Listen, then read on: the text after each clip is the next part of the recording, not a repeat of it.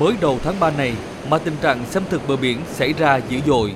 Hơn 1 km bờ biển cửa lỡ thôn Bình Trung, xã Tam Hải, huyện Núi Thành, tỉnh Quảng Nam bị xói lở nặng. Hàng chục cây dương liễu phòng hộ tại đây bị sóng đánh trơ gốc, nằm la liệt dưới bãi biển. Sống ở đây lâu nay, ông Nguyễn Hữu Chiến ở xã Tam Hải, huyện Núi Thành đã nhiều lần phải di chuyển nhà ở vì triều cường. Thời tiết mà nó thuận thì con giữ được năm nữa, thời tiết mà nó mùa đông mà nó có bổ hai ba con bổ nồng một lần lớn là nó lấy nhanh. Và tiếng mà nước lớn thì nó hay hai ba mét chuyện bình thường. Vừa đi ra nước cạn nó thở lưới sang đó, đi vô lại là cái đường nó không còn. Dọc bờ biển Cửa Lỡ, thôn Bình Trung, xã Tam Hải, huyện Núi Thành, nhiều căn nhà tạm của người dân dựng nuôi tôm bị sóng biển phá nát, hàng chục ao nuôi tôm của người dân đành bỏ hoang. Nghiêm trọng hơn, khu vực chôn các mùa mã tập trung chỉ còn cách bờ biển sạt lở gần 10 mét. Còn tại thành phố Tam Kỳ, đoạn kè cứng dài hơn 150 mét, rộng 2 mét qua thôn Hòa Trung, xã Tam Thanh tiếp tục bị sạt lở, sụt lún, hư hỏng. Nhiều khối bê tông bung ra nằm ngổn ngang, tạo thành bờ vực cao từ 1 mét đến 2 mét. Theo ông Lê Dũng, trưởng thôn Hòa Trung, xã Tam Thanh, thành phố Tam Kỳ, khu vực này có nhiều điểm du lịch cộng đồng gắn liền với các hoạt động lễ hội biển. Chính quyền địa phương đã dăng dây, đặt biển cảnh báo nguy hiểm. Cái vấn đề sạt lở này là nó làm hư hỏng rất là nặng, ảnh hưởng rất là lớn đến cái việc phát triển du lịch của địa phương. Tình trạng sạt lở bờ biển tại tỉnh Quảng Nam diễn ra rất phức tạp, gia tăng về quy mô, ảnh hưởng nghiêm trọng đến nhiều khu đô thị, khu dân cư. Bờ biển ở thành phố Hội An là nơi xảy ra sạt lở nặng nề nhất. Ảnh hưởng của hoàn lưu bão số 6 tháng 10 năm ngoái, hàng loạt nhà cửa và hàng quán tại khu vực bờ biển Cửa Đài, đoạn qua phường Cẩm An, thành phố Hội An bị sóng đánh tan hoang.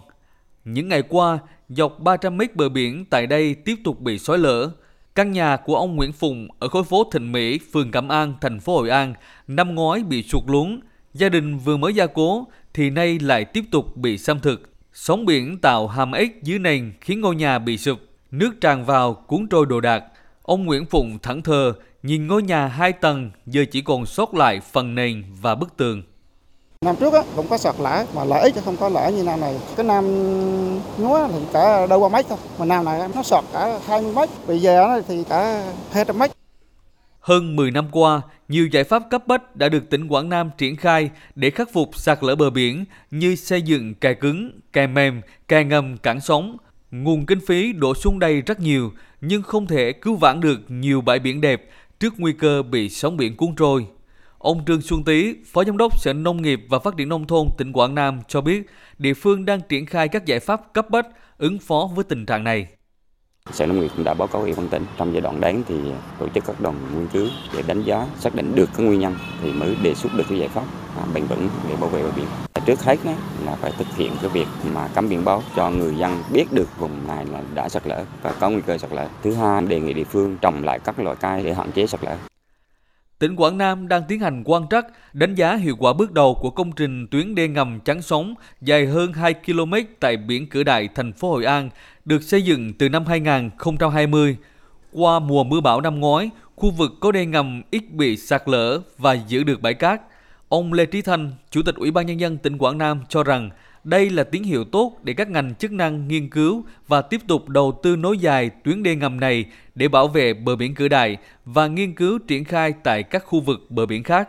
Theo ông Lê Trí Thanh, tỉnh đã lập xong dự án vay vốn đầu tư xây dựng, bảo vệ bền vững bờ biển Cửa Đại và đang làm việc với cơ quan phát triển Pháp AFD vay hơn 1.000 tỷ đồng, xây dựng đê ngầm 4,5 km, tiến hành bơm khoảng 2 triệu mét khối cát để tạo bãi.